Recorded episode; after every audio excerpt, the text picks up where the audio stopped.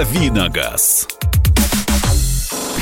Ну, а вы можете прислать свои вопросы для Кирилла Бревдо, автообозреватель наш появился э, в прямом эфире. Кирилл, привет. Привет, привет. 8 9 6 7 200 ровно 9702. 8 9 6 7 200 ровно 9702 и телефон прямого эфира. 8 800 200 ровно 9702. Ну, а пока мы ждем от вас вопросов, э, давайте начнем с темы. Вчера появилось обращение водителя скорой помощи из Балашихи. Он написал прямо э, на YouTube, его разместил. Это обращение к водителям, потому что накипело. А, Алексей Лукойленко зовут водителя неотложки, и вот что в частности он сказал.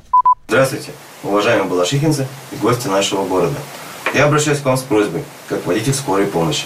В последнее время я заметил, что культура водителей выросла. Вы стали охотнее пропускать нас на дорогах во дворах. Меньше стало конфликтных ситуаций с участием скорой помощи. В данном обращении я хочу затронуть тему парковки во дворах и прилегающих территориях. Дело в том, что приезжая на вызов, мы часто сталкиваемся с тем, что добраться до нужного дома попросту невозможно. Виной тому неправильно припаркованные автомобили. И врачи вынуждены идти пешком до больного, неся на себе тяжелый чемодан с медикаментами и прочее необходимое оборудование. А время уходит. Если же больному требуется госпитализация, его зачастую нужно нести на носилках, по улице, из-за того, что скорая не смогла подъехать к подъезду. Такая же ситуация у наших коллег по ремеслу, спасателей и пожарных. У них машины еще больше – и прежде чем начать тушить пожар, они вынуждены разматывать гидранты на сотни метров. А это все время. Время вашего спасения. Будьте внимательны, когда паркуете машину. Неважно, будь то день или ночь. Поставили авто? Посмотрите, проедет ли в этом месте скорая, пожарные и полиция. Спасибо за внимание. Берегите себя. Это очень вежливое обращение, потому что стоит почитать под ним комментарии от таких же водителей скорой помощи, где они уже не стесняются в выражениях. Задолбали эти козлы, которые перекрывают движение. Меня не пропустили а, за последнюю неделю там 10 раз. Я не знаю, чем и о чем они думают. Я однажды стала свидетельницей. А, машина пожарная в нашем дворе. А у нас, ну, двор, чтобы вы понимали, целый квартал, а, который огорожен по периметру шлагбаумами. И есть такие повороты, ну, где легковушка. Знаешь, вот у меня большой угол поворота, и, и мне там сложно, приходится несколько раз. А тут машина тоже не маленькая. К чему я? К тому, что, в общем-то, молодцы ребята. Честно говоря, чихать они хотели. Припарковал, неправильно, а им пожар тушить надо. Расставляем приоритеты. Я вот за такое отношение, если честно. И на фоне этого, Кирилл, появляется сообщение о том, что давайте штрафовать за тех, кто не пропускает. Хотя мы понимаем, иногда... Есть штраф за тех, кто, ну, как бы, за, то, за непропуск э, спецтранспорта. Но есть и объективные причины, по которым, э, ну, не может водитель пропустить. Какая ему просто... Ну, ему некуда деться, например. Нет, серьезно, Миш, смотри. Представь себе, э, вот, допустим, самую сложную ситуацию. Въезд в тоннель, трешка, да? А, сколько там рядов? Три-четыре, Кир? Ну, три-четыре. Три-четыре ряда. Я еду в крайнем левом. Слева стена, потому что въезд в тоннель туда некуда, или двойная сплошная. А, а вправо ты говоришь некуда, там сплошной ряд. Что я делаю? Я а, притормаживаю и потихонечку всовываю свой нос. Ну, кто хочет, влетит, а кто не хочет, все-таки не влетит, потому что там плотное движение, и они двигаются не на большой скорости. Так или иначе, а, перестроиться возможность есть. Но в любом случае, если скоро следует со, со всей вот этой вот дискотекой и светомузыкой, то, соответственно, ее слышно, и водители а, вокруг так или иначе обращают внимание, что если вдруг кто-то начинает или в массовом порядке угу. перемещаться из одного ряда в другой, а, то явно это не просто так, и тем более в тоннеле, когда вот эти вспышки, они видны вообще очень хорошо и всем вокруг, а, понятно, что водители не глупые люди, они делают выводы на основе своих наблюдений. Понятно, что если машина пытается влезть в ваш ряд, а, то, в общем, как бы для этого есть веская причина. Ну да, более, ей, что... ей по, по сути это как бы, вот если бы не было ничего причины, это ей это не надо, да, а тут она влезает, и при этом слышно, всегда, Миш, есть Был же случай, когда а, попался какой-то упоротый чувак, угу. который не хотел, по-моему, это было где-то в районе то ли тоже на трешке, в каком-то тоннеле типа Лефортовского, тоже не хотел смещаться из левого ряда в правый, мотивируя тем, что у меня же будет штраф за, сплош... за сплошную. Серьезно? Конечно, известный случай. Вот, и тем не менее, ну, то есть, да, по сути, э, это речь идет о, выборе, э, о выборе между двух штрафов. То есть, в любом случае, если а, вы пересекаете сплошную, это один штраф, если вы не пропускаете машину, это другой штраф. По-моему, в том ином случае там примерно какие-то одинаковые штрафы, но тут уже понятно, что приходится выбирать. Ну, а я вам пример приведу Ленинградка в районе Сокола. Там тоннель есть, э, он всего 100 метров подземный тоннель. Угу. Но в нем сейчас ремонт. Да, то есть, есть такой, я есть понимаю, та, о чем ты говоришь. Там две полосы, одна из них закрыта... Э, правая, на, крайняя правая. Крайняя правая. То есть и тебе некуда, там, а, там тебе даже всунуться некуда. Скорая едет по крайне левой обычно. И, э, то есть дает оповещение звуковое и визуальное. И... Все двигаются по крайней... Там сужение до одной полосы. Тебе некуда просто двигаться. Но это очень короткий участок дороги. 100 сужения. метров, но тем не менее, да, ты, ты их ползешь, а особенно если это пробка. Это, это не показатель показатель, это скорее, скорее исключение из правил. А вот смотрите, сообщение тут же упало. Необходимо регламентировать, кто что должен делать и куда съехать в зависимости от полосности дороги. Что человек имеет в виду, Кирилл, ты понял? Я не понял. И, я а, думал, ты понял. А я хочу посоветовать посмотреть ролики на YouTube. А, не знаю, как там поиск организовать. Наберите, типа, там, как пропускают э, спецтранспорт в Германии. И вы увидите, как там это организовано. Угу. Там а, машины, скажем, двухполосная дорога, едет э, машина с со всеми вот этими вот э, причиндалами. И а, правый ряд уходит направо, левый налево, получается такая вот а, отдельная полоса, по которой эта машина шурует очень шустро. А, у нас по-другому это все организовано, у нас просто пропускают в, как бы, как бы в, в индивидуальном порядке эту машину, то есть там до тебя доехал, ты пропускаешь. И это, конечно, менее эффективно, чем в той же Германии. А в правилах сказано, что заранее нужно, когда все, собственно, начинают перестраиваться, и ты заранее, а не так, когда до тебя доехал. 8 800 800 200 ровно 9702, телефон прямого эфира. Евгений, здравствуйте. Здравствуйте. Пожалуйста. Доброе утро, уважаемый ведущий. У меня вопрос к Кириллу. BMW X5 новая, трехлитровый дизель, мощность 400, ваше мнение? Мощность сколько? 400 лошадиных сил. Это что за мотор такой? Ну, вот такой мотор. Насколько я знаю, трехлитровый дизель 249 сил дает. Если только речь не идет о какой-то М-версии, где там э, три турбонаддува и все такое прочее. Вы об этой э, машине? Ну, скорее всего, да. Потому что по одним данным там две турбины, по другим четыре турбины. Я так толком не понял. Но вот э, я новый X5 пока не изучал. Э, знаю, что на предыдущем версии M50 она имела три турбины. И э, сколько турбин в новой машине, я не знаю. Но я думаю, что не меньше. Э, не буду врать сейчас. Но что можно сказать? Я думаю, что пока новая машина, там все будет хорошо. Но, опять-таки, э, эти современные высокофорсированные автомобили, они хороши для первого владельца, у которого, который покупает ее новый в салоне, который пользуется всеми преимуществами гарантии и так далее. А что начинается уже после того, когда переходит в вторые, третьи руки, это уже одному богу известно. 8 800 200 ровно 9702. Игорь, здравствуйте. Э, здравствуйте, Кирилл. У вас э, в журнале «За рулем», насколько я знаю, вы имеете отношение к журналу, есть хорошая рубрика, когда вы задаете вопрос начальнику ГИБДД, ну, я так понимаю, там в России, он отвечает.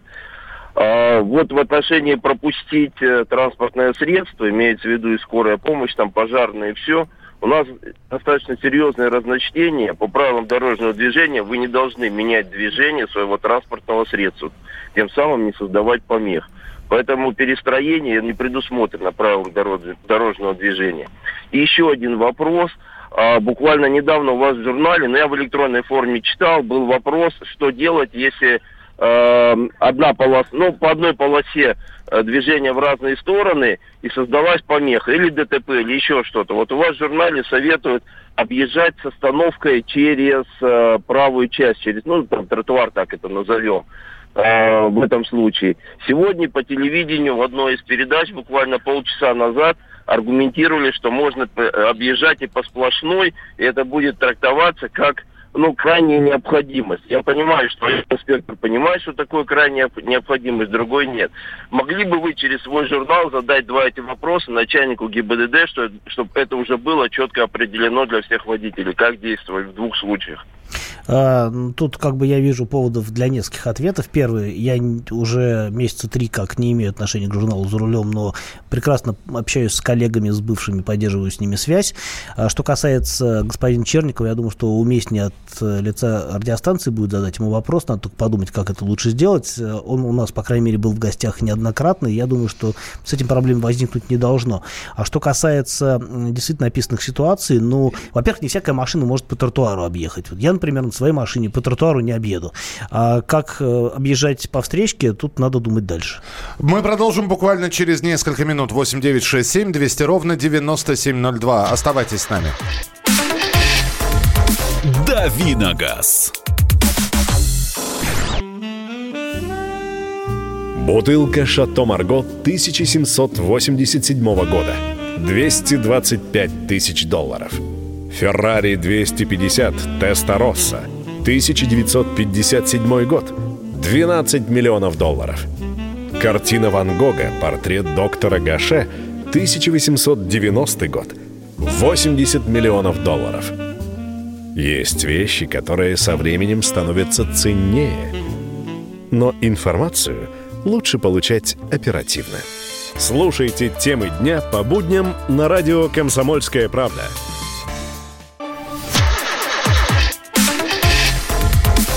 Давиногаз. Рубрика «Дави на газ» Мария Бачинина. Михаил Антонов. И Кирилл Бревдон, наш автообозреватель. Вы присылаете свои сообщения. Здесь на YouTube пришло Kia Mahav 2019 года выпуска «Дизель» или Mitsubishi Pajero 2019 года «Дизель». Что лучше и надежнее? Ну, то есть все новое и все такое вкусное. По надежности, я думаю, что там примерно одинаково все будет. Э, но надо понимать, что Махав это скорее кроссовер, у него нет понижающего ряда, и а, он не приспособлен для форсирования бездорожья, в отличие от Паджера. Ну, речь, видимо, идет о Паджеро Спорт, скорее всего, потому что, по-моему, Паджеро, я не уверен, продается сейчас в России или нет. Кстати, посмотрю, любопытно. А, я думаю, что если вот прямо есть необходимость ездить по бездорожью, тогда, конечно, Паджеро Спорт э, и, потому что эта машина изначально под это дело рассчитана.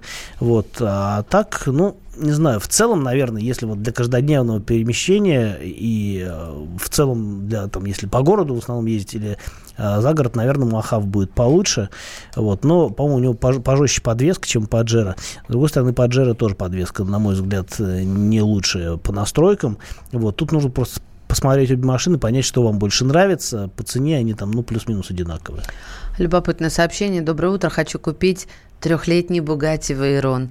Есть ли смысл ставить на нее ГБО? А то слышал, там большой расход. Но я думаю, что вначале надо купить ГБО и посмотреть, если у вас останутся деньги на Bugatti Veyron, тогда можно Bugatti Veyron взять. С другой стороны, у нас же сейчас перевод на метан, по-моему, он субсидируется государством, и если вы хотите поставить метановое оборудование, тогда, конечно, есть смысл покупать. Ну, послушайте, если вы покупаете Bugatti Veyron, э, с государства ждать 15 тысяч рублей... 27. А, 27, 27. Ну, тогда аргумент, беру свои понимаю. слова. Аргумент, аргумент. Ты убил меня, козырь. Доброе утро. Расскажите, пожалуйста, о Ford Grand э, C-Max дизель 2 литра. Стоит ли брать с пробегом а, в 150 тысяч километров? На что нужно обратить внимание? И вот Кирилл сейчас ответит на этот вопрос, а мы как раз еще и тему затронем о том, что Ford уходит с российского рынка. Э, Grand C-Max хорошая машина. С дизелем, наверное, вообще хорошая машина. Это такой э, компакт-вен, довольно большой на самом деле.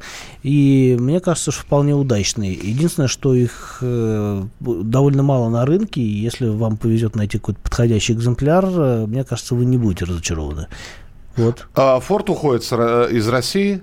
Опять на время или на совсем непонятно, да? Непонятно, да, но говорят, что хотят закрыть два завода из трех и оставить только в продаже кроссоверы и внедорожники. Но внедорожников я у них не помню. Слушай, а сколько у нас американцев остается? Ну, хорошо, Форд уходит, ну, так, условно уходит. У нас остается Форд, Шеви не выпускается ведь в России? Шевроле. В России не выпускается. А, Крайслер тоже Но продается. Но продается. А, в России Шевроле представлен несколькими моделями, и если раньше у нас делали кассу машину, условно условно, машина, условно говоря, корейского происхождения, то есть Chevy Cruze, а, что там еще был, Spark, а, ну, Лачетти, до определенного момента, то сейчас остались только Chevrolet Tahoe, это большой дорогой внедорожник, это Chevrolet Traverse, А, тоже такая большая машина, тоже кроссовер довольно дорогой, там около 3 миллионов он стоит.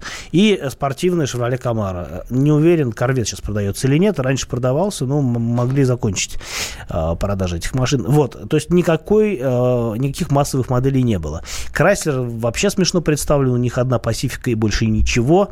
А, вот, ну, джипы есть, да, там целый выводок джипов, начиная от уже не очень свежего Гранд Чироки, и заканчивая относительно новыми моделями, там, компас, например, сильно обновился, и вот он тоже продается. Но Конечно, с американцами у нас э, сейчас в России есть определенные трудности, потому что и не произ... с машинами, производства нет, за исключением Форда, да, то есть а у нас Explorer выпускается и продается довольно успешно, на мой взгляд. А со всеми остальными туговато. 8 800 200 ровно 9702. Игорь, здравствуйте. Здравствуйте еще раз. Несколько дней назад вы рассказывали про Toyota-Subaru спортивные автомобили. Кириллу вопрос задавали. Одна и та же модель под разными наименованиями. Ну, для, для информации, э, Toyota объявила отзыв своих моделей из-за проблем там с двигателем есть. А Subaru молчит. У, у меня друзья субаристы обратились Э, в сервисный центр Subaru тоже, но это для людей, чтобы понимали, Subaru тоже попадает под эти отзывы. Поэтому у кого Subaru машина, хотя официально не объявлено, тоже происходит отзыв.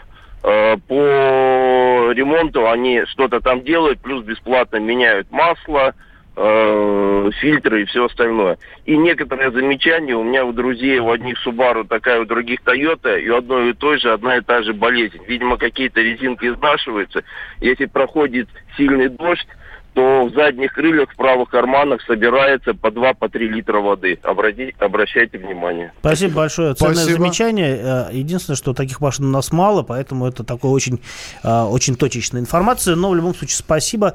Э, странно, что Subaru не объявили отзыв. Наверное, они как-то кулуарно владельцев отдельно подзывают, потому что, я так понимаю, очень немного этих машин. Речь идет о Toyota GT86 и Subaru BRZ. Я думаю, не очень много этих машин просто было продано, и проще индивидуально каждым владельцам связаться, благо они, скорее всего, все в базе есть, нежели просто там это еще раз напоминать себе вот в таком негативном ключе. Hyundai Solaris автомат 2013 года, объем 1.4. На что обратить внимание при покупке данного авто? Обратите внимание, не, не служила ли эта машина в такси, а все остальное, в общем, я думаю, что должно быть нормально, если, конечно, пробег не скручен. 8 800 200 ровно 9702. Игорь, здравствуйте. Доброе утро. Доброе хорошего вам эфира. Спасибо. Спасибо большое. У меня такой вопрос. Э, старался покупать новую машину Infiniti QX50. Так. Вопрос. Что смущает? Э, смущает вариатор, потому что они там параметры примерные, неприличные разгоны дают. Причем там зарубежные 6,3, здесь у нас 7,3. И смущает этот новый двигатель 2 литра турбо. Насколько он будет надежен, ну и как он себя будет вести. Вот такой вопрос. Infiniti QX50. Да, я понял. Спасибо. Uh, Infiniti QX50 э, нового поколения я, я покатал немножко, и могу сказать, что действительно мотор очень бодрый. 2 литра, там хитрый двигатель с изменяемой степенью сжатия. Uh, uh, то, что у нас заявлено 249 сил, на самом деле и такое ощущение, что машина явно быстрее, явно мощнее, чем заявленные вот эти вот лошади в ней. Едет она очень бодро. Я, конечно, разгон не замерял, хотя в редакции Drive.ru, где я работаю сейчас, есть Drive этот Э, прибор, который позволяет это сделать. Тем не менее, а могу сказать, что действительно динамика разгона прям очень, очень прикольная. А, по надежности вам никто не скажет, потому что с этим мотором машины продаются. Это, это первая машина, которая использует этот двигатель, поэтому а, продано их не так много. Статистики, я думаю, по ним еще нет, но я подозреваю, что с надежностью должно быть все более-менее неплохо. А что касается в целом модели, ну, на мой взгляд, она довольно удачная а, по всяким в практическом смысле прежде всего у нее, а, несмотря на то, что она чуть-чуть короче, чем а, предыдущее поколение QX50, сделанное на заднеприводной платформе, эта машина уже с передним в основе машины передний привод, но в России они все полноприводные, понятное дело. Двигатель стоит уже не продольно, а поперечно. Вот. Но самое главное, это ощущение. Машина, казалось бы, более компактная, но при этом э, вот, абсолютно меня не покидало чувство, что она гораздо там, на класс крупнее, чем э, был предыдущий вариант QX. Э, и в целом я не нашел к чему придраться. Но у меня была машина дорогой комплектации, там что-то миллиона по 4 она стоила, если не больше. Э, довольно э, прикольная по отделке, там очень много разных таких вот качественных материалов. Не знаю, как они в базовых версиях, я думаю, что тоже неплохо, но это надо смотреть. Друзья, еще больше новостей и ваших вопросов через несколько минут о том, что МВД хочет запретить больным наркомании управлять автомобилем и работать на опасных производствах, о том, что подготовленный ряд изменений э, в правила сдачи экзамена на получение водительских удостоверений, о том, что готовят огромные штрафы за превышение скорости во дворах. Об этом поговорим буквально через несколько минут. Оставайтесь с нами. Ведущие на радио «Комсомольская правда» сдержанные и невозмутимые. Но из любого правила есть исключение. Дай по морде мне. Встань и дай. Хочешь стекло хочешь, такое? Давай. Он это говно в эфир кидает. Я... Ты несешь какую-то хрень. Мы расстреляем его из водяных пистолетов мочой. Самый горячий парень радиостанции в прямом эфире. Исключение из правил с Максимом Шевченко. Слушайте по вторникам с 8 вечера по московскому времени. Давиногаз. Итак, друзья, рубрика «Дави на газ» продолжает свою работу. Кирилл Бревдов в студии, автообозреватель. Вы к нему э, обращаетесь с вопросами. Э, плюс мы рассматриваем какие-то новости автомобильные. Они через несколько минут обязательно появятся. Ну а пока... Пока WhatsApp и Viber, напомню, 8967 200 ровно 9702. Вопрос. Подскажите, можно ли сажать в бустер детей до 7 лет? Руслан, московский таксист. Наверное, и, на бустер все-таки. Ну, на бустер, да. Ну, неважно, в кресло, в бустер. Я сразу объясню, потому что таксисты не могут возить с собой в багажник багажнике детское кресло. Это бессмысленно. Почему? Потому что он возит кресло на определенный вес ребенка, а я являюсь с ребенком, например, к посадке, да, гораздо больше, чем нужно для этого кресла. Поэтому возит бустер, он более универсален. Но, тем не менее, можно ли до 7 лет?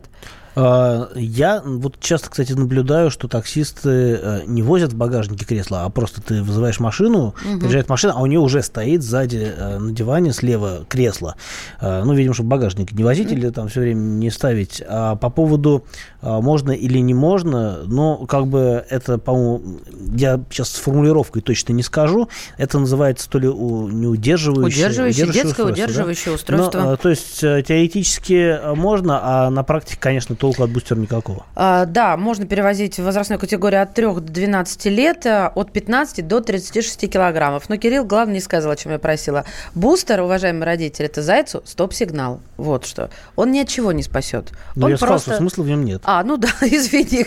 Я просто, видимо, как родитель такой с манифестом Слово «заяц» мы не услышали, значит, ничего не Значит, сказал. не было еще. Значит, не, не было. сфоткал э, еду, э, не, не выложил в Инстаграм, да, не поел. Не поел. А, новости. В МВД хотят запретить больным наркомании управлять автомобилем. И все такие наркоманы сразу. Не, это, это наркоманы все такие, о, а мы такие, а что, раньше можно было, что ли? И не совсем понятно. А что, раньше наркоманам можно было управлять автомобилем? Поэтому мы позвонили автоюристу Сергею Смирнову и попросили пояснить э, за слова министра внутренних дел России Игоря Зубова, что значит его заявление о том, что в МВД хотят запретить больным наркоманию управлять автомобилем. И вот что автоюрист э, Сергей Смирнов нам сказал. А где Сергей Молчи, Смирнов? Сергей. Дайте нам Сергея Смирнова, пожалуйста, автоюриста. Дело в том, что у нас и сейчас есть такой запрет, когда мы получаем впервые водительское удостоверение, мы получаем медицинскую справку, где помимо всех врачей необходимо получить справку из наркологического и психодиспансеров, да, где будет подтверждено, что мы не состоим на учете. Однако нужно понимать, во-первых, справка выдается раз в 10 лет, ну, то есть она нам нужна при замене водительского удостоверения. Это раз. Если человека лишили права управления, то при возврате водительского удостоверения он опять эту справку получает, и вроде бы все должно работать, однако здесь нужно понимать следующее. Справки у нас выдаются известно как. За определенные деньги можно получить любую справку. Проверки фактически никакой на сегодняшний момент нет. Отсутствует база Минздравовская общая, где даже не только по наркологическим каким-то запретам человек лишался бы водительского удостоверения, но и вообще есть куча заболеваний. Вот он получил справку, через пять лет у него что-то возникло если была бы какая-то база, если к этой базе, пусть там в зашифрованном виде, ГИБДД получала бы допуск и могло обращаться с заявлением об аннулировании водительского удостоверения, это бы все работало. Однако, вводя запрет просто так, не наведя порядок вот в сфере Минздрава, ну, наверное, это ни о чем будет и работать не будет. Еще одна новость. Руководство ГИБДД подготовило ряд изменений в правила сдачи экзамена на получение водительского удостоверения. Изменения коснутся экзаменационных маршрутов. Э, Вместо того, что применяется в настоящее время со строго определенным направлением движения, местами разворота, поворотом, проекты, в общем, а, смещается вектор, чтобы экзаменуемый заранее не смог изучить маршрут. И планируется ввести изменения в требования по оценке практического экзамена. То есть э, будут оценивать не соблюдение либо нарушение правил дорожного движения, а у навыки, умения, которые необходимы для безопасного и самостоятельного управления транспортным средством. Ну, то есть маршрут заранее изучить не надо, и какие-то навыки будут вот на месте проверять. Это Хорошо? как с ЕГЭ, да. Вроде как все, за- ничего заранее неизвестно, кому надо, тут все знает. А, мне кажется, та же самая история. А, у нас всегда были а, э, автошколы э, славились своим умением коммуницировать с э, принимающими экзамены органами, и я думаю, что это, конечно, изменит формально процедуру, но по сути, а, если человек э, договорился о том, что он должен сдать экзамен, то на самом деле не важно, как он поедет. Поедет ли, будет он знать маршрут, или ему заранее об этом скажут и так далее. Потому что, да, понятно, что вот, ну, процедура будет другая, а по факту я думаю, что результаты а, будут все те же. То есть изменения, если есть, то они номинальные такие, не более того. Я думаю, что это будет носить формальный характер для тех, кто не э, готов договариваться на этом берегу о получении прав заведомо. 8 800 200 ровно 9702. Андрей, здравствуйте. Здравствуйте. Здравствуйте. Э, многоуважаемая радио «Комсомольская правда». Я вас часто слушаю, люблю вас. Спасибо Вопрос большое. к Кириллу. Так. Э, какой новый импортный автомобиль до 100 лошадей можно приобрести в России? Импортный. Да. Э, Но если вас интересует именно импортный автомобиль, то тут надо смотреть э, с пристрастием, потому что э, большинство иномарок, которые в России продаются, это не импортные автомобили, это автомобили местного производства. И даже будучи формально иномарками, они делаются здесь в России, являются нашим родным отечественным продуктом. Что касается мотором до 100, си- до 100 сил, ну, как бы до недавнего времени, наверное, были какие-то равоны, которые были, по сути, продуктом импорта и везли сюда их из э, Узбекистана. А, То есть это были машины не местного производства. И там, по-моему, все модели, э, ну, не все, там некоторые модели были точно до 100 сил, а, по крайней мере, если говорить, например, о такой модели, как R2. А китайские автомобили многие являются также э, привозными, но я не помню, они, по-моему, все больше 100 сил. Если вам нужен просто автомобиль иномарка, условно говоря, иномарка мощностью до сотни, ну, посмотрите, наверное, посмотрите, наверное, такой автомобиль, как Datsun а, Ондо или Мидо, в зависимости от того, какой вам тип кузова нужен. Да, это формально а, иномарка, хотя, по сути, это та же Лада Гранта, но, а, на удивление, машина, которая сделана из аналогичных компонентов, э, на самом деле э, по качеству и по ощущениям э, немного лучше ощущается, чем э, родные Калины и Гранты. Э, это наблюдение не только мое, а и некоторых э, моих коллег по цеху. Поэтому м, там точно есть варианты до 100 сил. Э, Ну, либо какие-нибудь базовые Логаны, опять-таки, если мы говорим об иномарках, но не об импорте. 8 800 200 ровно 9702. Арсен. Здравствуйте, Здравствуйте. уважаемые ведущие и Кириллу тоже. А, вот у меня вопрос к Кириллу. Пожалуйста. А, у меня транспорт, значит, Volkswagen Polo рестайлинг 2018 года. Я хотел бы узнать, а, когда меняется ремень ГРМ и масло в коробке трансмиссии. Самый популярный вопрос, э, который у нас звучит в программе. Спасибо большое. Итак, Пола, рестайлинг, 2017 год, замена ремня ГРМ и масла.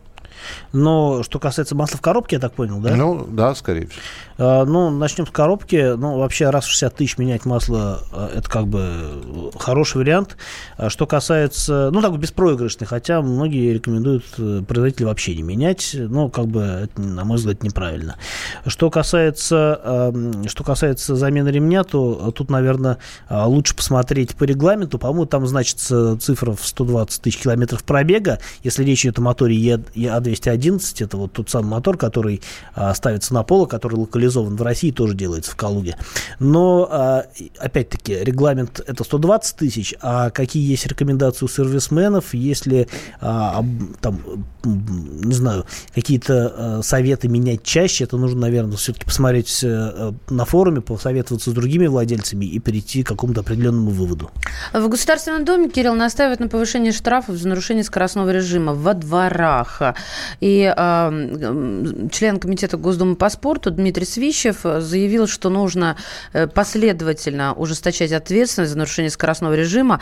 Пусть будут штрафы огромными. Речь о безопасности граждан, причем детей. Ну вот во дворах это имеется ну, в виду. то есть да. что, камеры будут теперь во дворах? И, вот, во, и во дворах тоже. Я не, не понимаю. Они есть будет. уже камеры во дворах. Ну, они про другое. Камеры, да, наружного наблюдения, скажем так. Взять, поднастроить их на скорость. Их не поднастроишь. Э, ну, То есть бы, придется новые вешать. Придется, ну, либо новые вешать, за либо счет жильцов. за счет, не знаю, за счет кого, неизвестно за счет кого на самом деле. По мнению депутата, превышение скорости выше 10 км в час уже является опасным во дворах.